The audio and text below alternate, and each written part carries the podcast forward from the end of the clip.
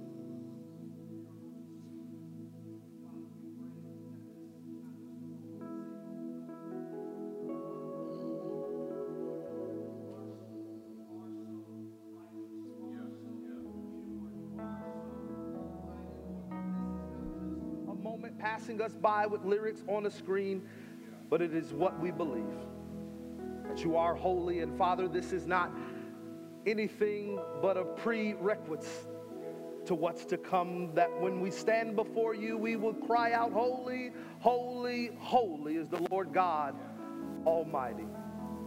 So, Lord, I thank you for this moment that we get to shout, we get to sing, and we get to say what is true and you are holy. So thank you for your holy being. Thank you that you're so righteous. We just submit the rest of this service to you, asking that you would have your way in our time, in our midst, and in our hearts. Lord, we love you. We praise you. We give you all the honor and glory to you and you alone. Let's do Christ Jesus, we pray. Church, if you believe that, go ahead and put your hands together and shout amen. Amen. And amen. You guys can take your seats. So thankful to be here with each and every one of you this morning. My name is Denzel. If we've never had the pleasure of meeting, uh, would love to get to know you or meet you, whatever. Uh, but so happy to be here with uh, each of you this morning as we continue in our series, New-ish. New-ish. Everything has changed. Have you? Everything has changed. Have you? Today's title of the message is May Grace Reign. May grace reign. One thing I love about uh, life, and if you know me, you know I love politics. Um, I just love it, right? Politics is uh, that great thing, right? No one says that ever, right? We all hate it. We don't want to talk about it. You get offended if someone asks what you think, what you believe, if you're leaning left, right, in between. Uh, but me personally, I love politics. And today we're talking about representation. We're talking about representation. So I can't help but to think about politics when I hear the word representation. Because you and I, what we tend to do in our local uh, government, in our federal, and our state, what we do is we have a thing called representation. Can I get an amen? I could throw up all of the senators in the state right now. Let's see who knows all of our representatives. But I won't do that because you probably don't know, which is probably sad, but that's okay. I'm not here to beat you across the head about knowing a man. You should know Jesus above all that. Amen. But when it comes to representation in government and politics, if you will, you put your faith, hope, and trust in a representative, right or wrong. We go, we vote, we do this, we do that. But here's the unique thing about that representation. I might be leaning towards the gold party. See, I don't want to offend nobody today. I'm going to use colors this morning that are not red or blue. I'm leaning towards the gold party.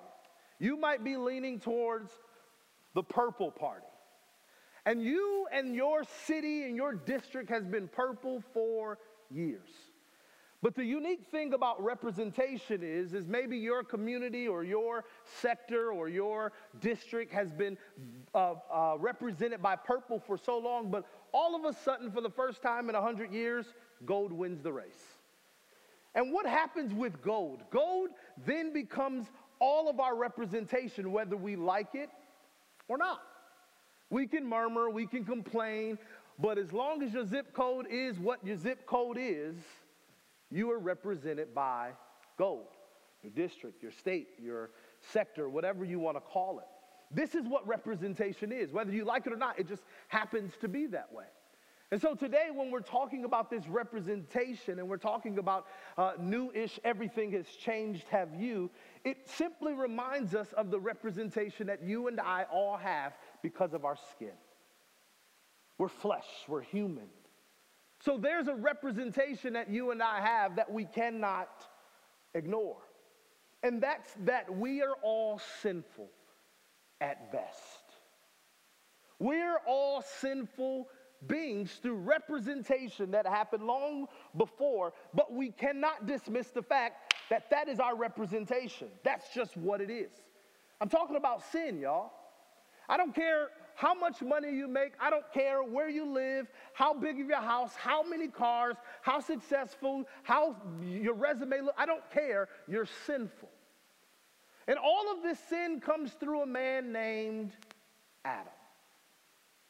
And Adam, long before, because in Genesis, God told him specifically not to do one thing, and if he did, he would surely die. Because of Adam partaking into sin when God instructed him not to, that moment not only killed Adam, but it left a blood, a, a, a stain on you and I that represents us from this day forward. It's called sin. So this gold party has taken over. Purple has reigned forever. And now you and I, we find ourselves in the midst of this gold party or this sin, if you will. This representation is one that we cannot escape. It's not one that we could choose to be a part of. Because of Adam, you and I are sinful. Point blank, period. Pooh. That's what the kids say. Period, pooh. We're sinful. In Adam, death reigns. Because of Adam, death reigns. That's our first point here today. In Adam, death reigns. Verses 12 through 14 of Romans chapter 5, as we continue on, says this Therefore, just as sin came into the world through one man, and death through sin, and so death spread to all men because all sinned. For sin indeed was in the world before the law was given, but sin is not counted where there is no law. Yet death reigned from Adam to Moses, even over those who sin, who, whose sinning was not like the transgressions of Adam, who was a type of the uh, who was a type of the one who was to come. The unique thing that you and I get to see here today is because of Jesus, we are reconciled to God through the death of his son. We're reconciled to God through the death of his son. And we're saved because of his life. But this new issue and this new idea comes from us understanding that there's no new ish unless we realize we need a renewing. And this renewing comes from the, the knowledge and the idea of and the thought of and the, the knowing of we're sinful. There's nothing you and I can do to escape the fact that we're sinners. And it comes through Adam. And here's the thing Adam, because of Adam, it leads us to death. I know, I know we, we want to say, oh, well, it's not Adam's fault, it's my fault, and da da da da. Yes. Yes, true, theoretically. But because of Adam, death entered into this world. Sin entered into this world. You and I are now a part of this sin and death lie because of Adam. And I'm not going to stand here all here, uh, stand up here all day and tell you about sin because we know what sin is, right? Sin separates us from God. We don't need to keep dwelling in it and talking about it, but I, we need to understand in order to be new, you need to realize that something's wrong. We can't say new ish unless we know that there's something wrong. And so the first thing we get to notice here is simply this is that in death, I mean in Adam, death reigns. Everybody say, but God. Come on, say it again, but God. God is so amazing, church. Death is real, hell is real, sin separates us from Him, but God. We have grace. And this new issue, this new idea of saying everything has changed, have you, is the simple fact that look, sin happened. Jesus happened. Have you changed? You know about Jesus, you know about the redemption that comes through his blood and the finished work of the cross, but have you simply changed? It's one thing to say, I know Jesus, I know what he's come to do, I know all about that, and you get tired of it. It gets sickening. You know, it's, it's this thing that you just get annoyed with because you think you know that you know that you know, but really, do you know? Because if you and I realize that death, it comes through Adam, and death reigns through Adam, because of sin. And sin ultimately separates you and I from the presence of the Father. Then why haven't we changed? Why haven't we realized that there's death over here, but there's life over here, but God? And so, as we see through the transgressions of one man, it entered into the world. I want to ask you this Have you recognized that the veil has been torn? We can dwell in the sin of Adam all day long and we can talk about what he did and woe unto us because of Adam or blame it on our big brother. We can do that all day long. But the question really is do you know that the veil was torn? See, because everything has changed, have you? Isn't just this blanket statement that just goes with the series. It's also this idea that you and I need to realize is that the veil has been torn. And because of Adam, in this moment, the veil was not torn, but because we know about Jesus and what he's come to do and the grace he provides for you and I and all sinners alike across the world, we now have this idea of stepping into the presence of God. We now can be in community and commune with God the Father now, and it's simply because the veil was torn through the finished work of the cross. And this finished work leads us to understand that something or everything has now changed, and now we have to. That, that idea of that representation of what Adam represents, we now need to understand that we should be different and like minded because of the blood of the cross. We don't get to hold on to Adam and say it's Adam's fault. We don't get to hold on and say, well, he did this or that. No, everything has changed. Have you? Why? Because our representation went from death and sin to new life in Christ. Just because Adam sinned and, and, and shook everything up, if you will, don't mean we get to just stay there. And it also don't mean that we get to fall under this idea of grace that just falls into sin under sin under sin because of grace. But it simply means point number two here today that is, in Jesus, grace reigns. In Jesus, grace reigns. I don't care about sin being a factor anymore. I don't care about any of that being a factor because in Jesus, that should separate you from all of that stuff and all of that, the things that makes you want to sin. It should separate it. But also, once again, grace is not this thing that you just get to run to just because it's there. Just because Adam and death and sin reigns through Adam don't mean because in Jesus grace reigns that that's a free hall pass. That moment, I, am pretty sure you all know the movie Hall Pass. Anybody? Nobody? Okay. Don't look it up. That's what I'm saying.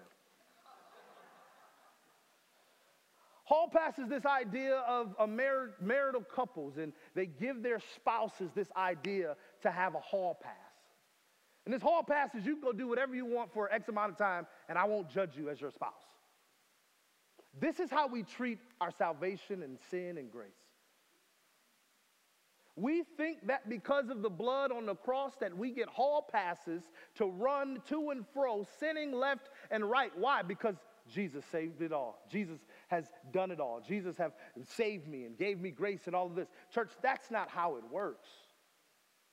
See, this representation in Christ is realizing that, hey, because of him, we now freely get to dwell in the presence of our Savior and the Father. That's a good place to praise him, not to run and say, hey, I get to do this because of that. No, that's a place to realize because of your sin and your brokenness and the death and the sin that comes through Adam, that there was no way possible for you or I to save ourselves. So while we think that reigning grace in Jesus gives us a hall pass to sin, no, my friends, it should be the pass that says, I don't want to sin anymore. I don't want any of this. I don't want to partake simply because you know without Jesus, you are dead, you are lost, and you are on your way to hell.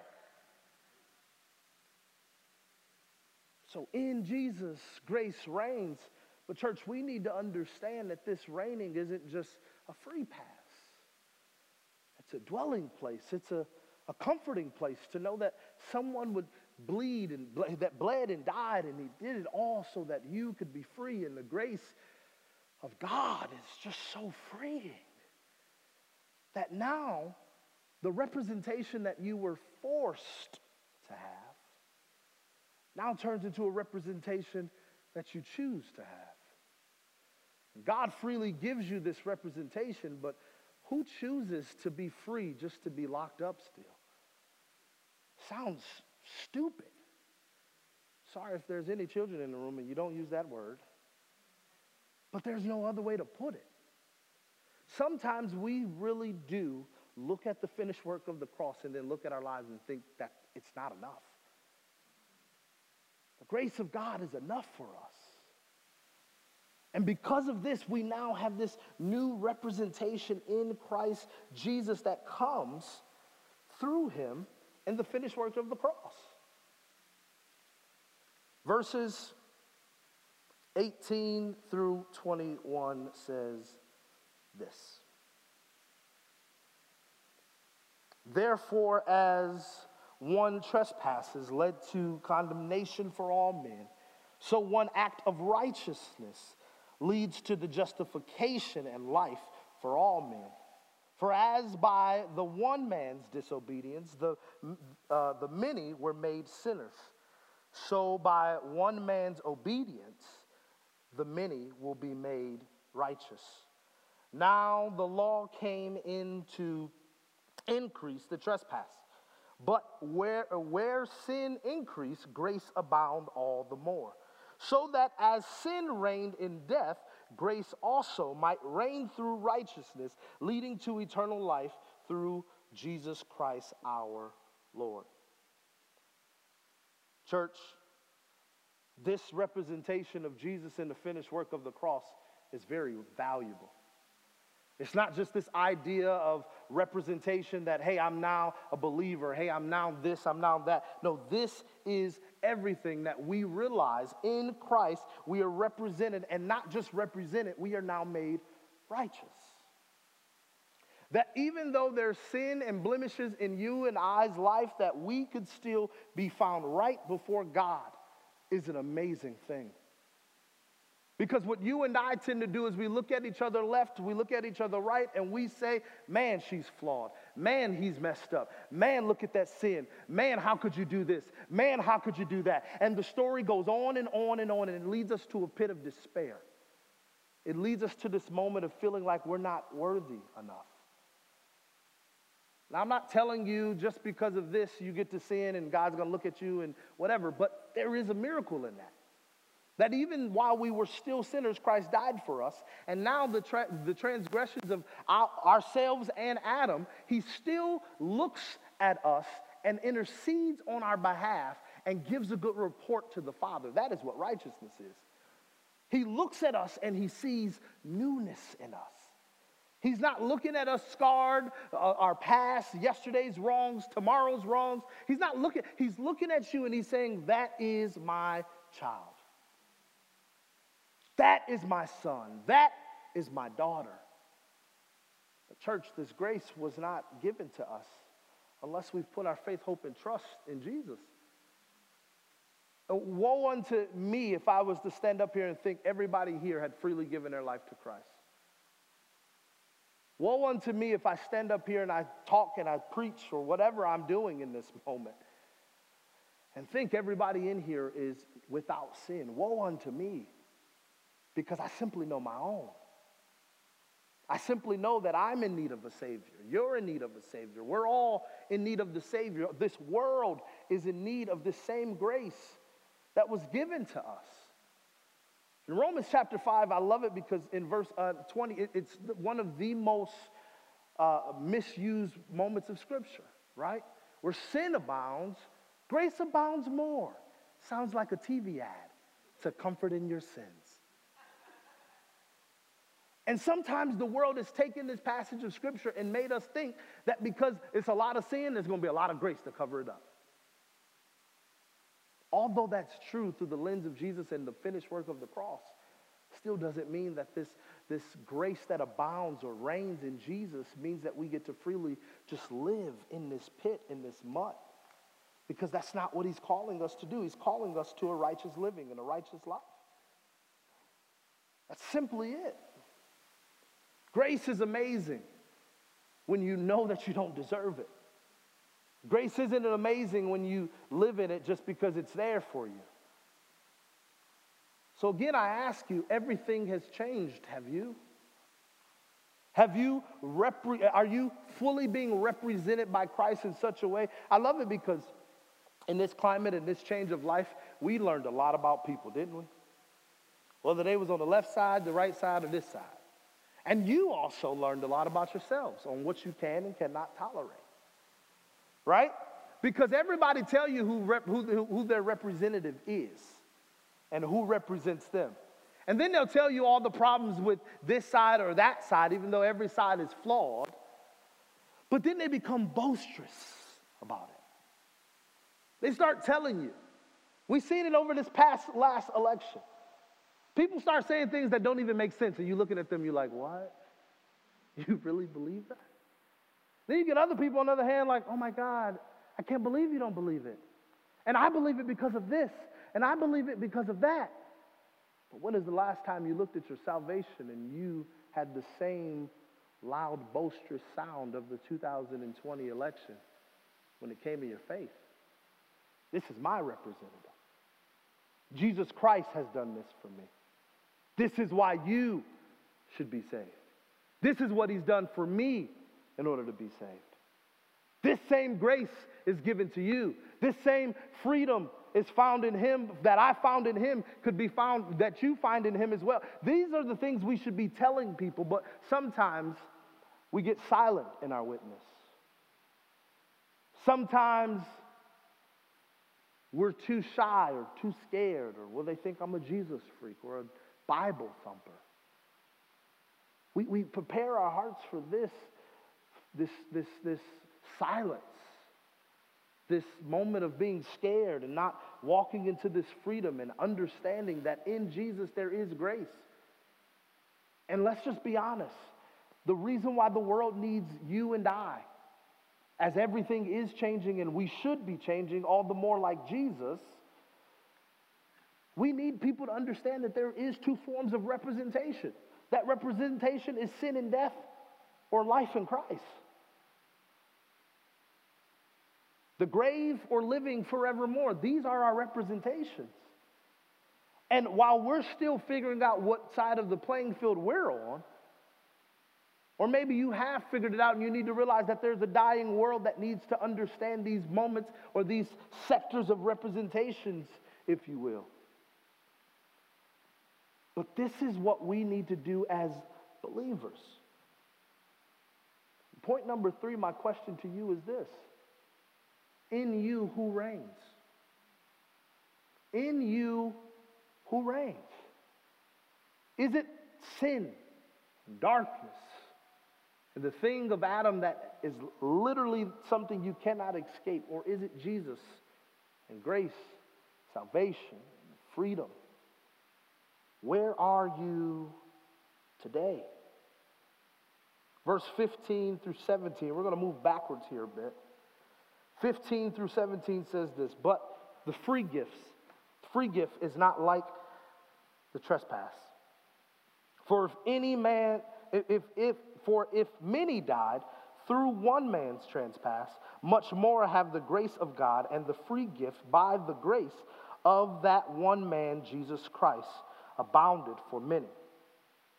And the free gift is not, li- is not like the result of the one man's sin, for the judgment following one trespass brought condemnation, but the free gift following many trespassers brought justification.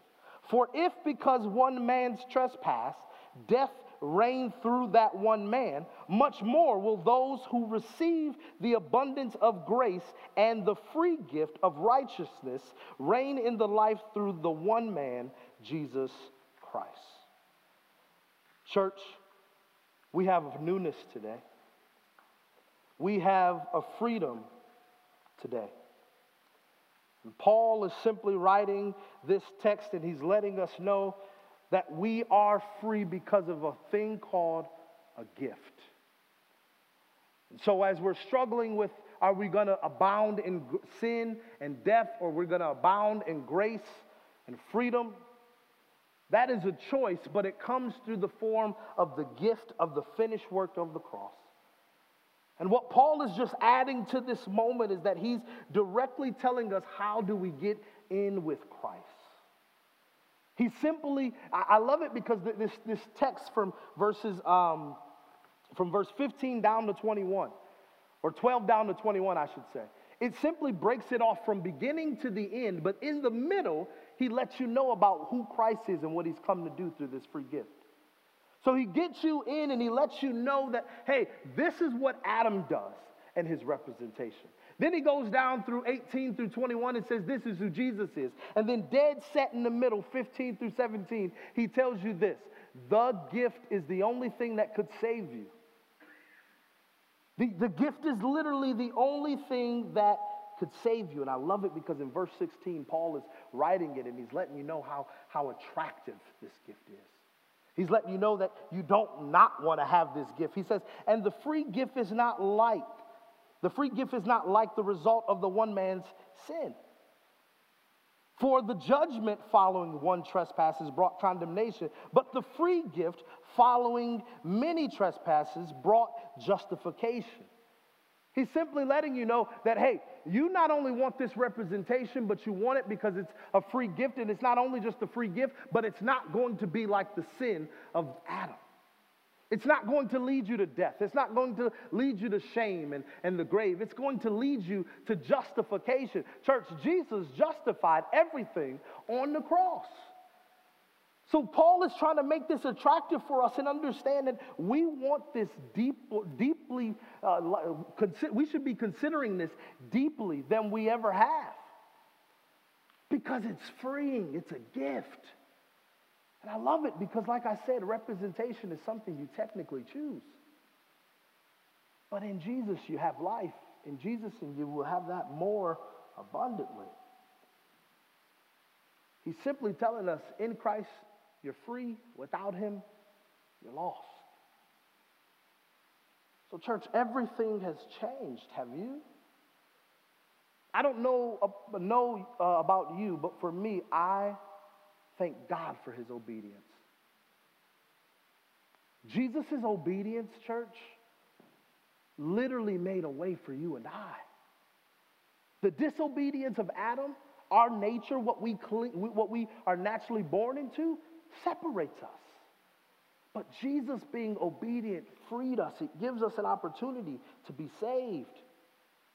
Church, I hope and I pray that as the worship team comes, we would understand everything now in our lives has changed. Everything that we know or as we've known it has changed. But the question is, have you? When people look at your lives, are they simply saying, hey, I know without a doubt in my, uh, uh, without a doubt in me that that person loves the Lord. And again, we're not trying to tell you to come to salvation, or we don't desire for anyone to come to salvation just so people can look at them and say, oh, they're saved or they're this. No, we need the world to see that the God in us is real. That's simply what it is. That the, the, the, the, the spirit is willing, but the flesh is weak. But when we put our minds to it, church, amazing things can happen. When we choose God and life over sin, death, hell, and the grave, that is amazing. That's amazing. All of you are born into something, and we are all born into something, and it's called sin. That's it, it's sin. But we choose to be free, so why wouldn't we encourage others? Why wouldn't we tell them about the justification now that they have in Christ? Why wouldn't we tell them all about what God has done in our lives so that they may too be free? Church, I urge you today don't just know who represents you. Don't just know who's, who, who, who reigns in you, whether it's Adam and sin or it's Jesus and life and justification. But I urge you to, today to allow grace to reign. Allow it to reign. And this grace that's reigning isn't just a grace that's reigning just so you can sin. It's grace that God has placed on your life so you can now be a mere image of Jesus Christ. That the world may see the finished work of the cross through your decision to be represented by the one true King. I hope that is our, our plea. I hope that is our prayer that we want to be Christ representatives, that we don't want to just live in this box or this church or these walls, if you will, but that we want to go out and tell everybody we're simply new because of what he's done and, and, and that image that we were brought into or that, that uh, um, representation through Adam is no longer because of the finished work of the cross and because what he has done for us. So if you're struggling here today to know who's reigning in you, I urge you to figure it out. Because the reality is, we don't have to sit here, pump nor pry you. The reality is, it's not a magic trick, it's not, a, it's not an illusion. Hell is real, heaven is real. Verse 15 through 17 simply tells you it's a gift. And the beautiful thing about representation is you get to choose it. You simply get to choose it. You don't get to choose to be born into sin, but you do get an opportunity to be represented by the only gift that would ever matter in your life. So I pray and I urge, might even beg a bit, that we would take our salvation serious that we would understand that because of Adam and that one decision that he made, many will never get to spend eternity with Christ. And even in this moment, as I'm speaking, uh, people are coming to my mind. Because I remember where I was. I know who I am even now, but God. The church we have to start proclaiming the freedom that we have in Christ. And this freedom isn't a freedom that we just like and have, and it's freeing for us to just hold and know that, hey, I'm safe. See, when you put your faith, hope, and trust in Jesus Christ, there should be something that comes upon you for the sins of this world. So you shouldn't just grieve over your own sin when you disobey God. You should also grieve over the sins of the world, knowing that there's a dying world and everyone desperately needs him. So, this gift that he's referring to, verse 15, 16, and 17, Paul's right. It's not the same gift of the one that we were born into, it's an everlasting gift. It's a gift that changes, it's a gift that saves, it's a gift that gives us an opportunity now that the veil has been torn to be found righteous in the sight of God. Church, as everything is changing, I pray that you have I pray that you are. And I pray that you do something with your faith that would outlive you and cause other people to fall to their knees and believe in the one true King. May it be so. Let us pray. Dear Holy and Heavenly Father, we thank you for who you are.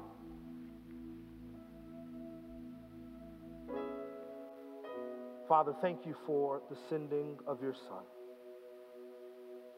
Father, that you you knew we needed proper representation. You knew that the representation of Adam wasn't enough. So it calls you to send your only begotten Son, that who would ever believe in him would be represented and free for forevermore. So we trust you today, Jesus. Just as we trust you then, we trust you now. And we ask and we pray. If there's anyone under the sound of my voice in our midst today, Father, that they would feel and understand that newness in Christ. Father, that when we receive you and your representation, that your love and your mercy is enough for us. So thank you for the free gift that we have. Father, I pray that we didn't just receive it with joy and trust and leave it there,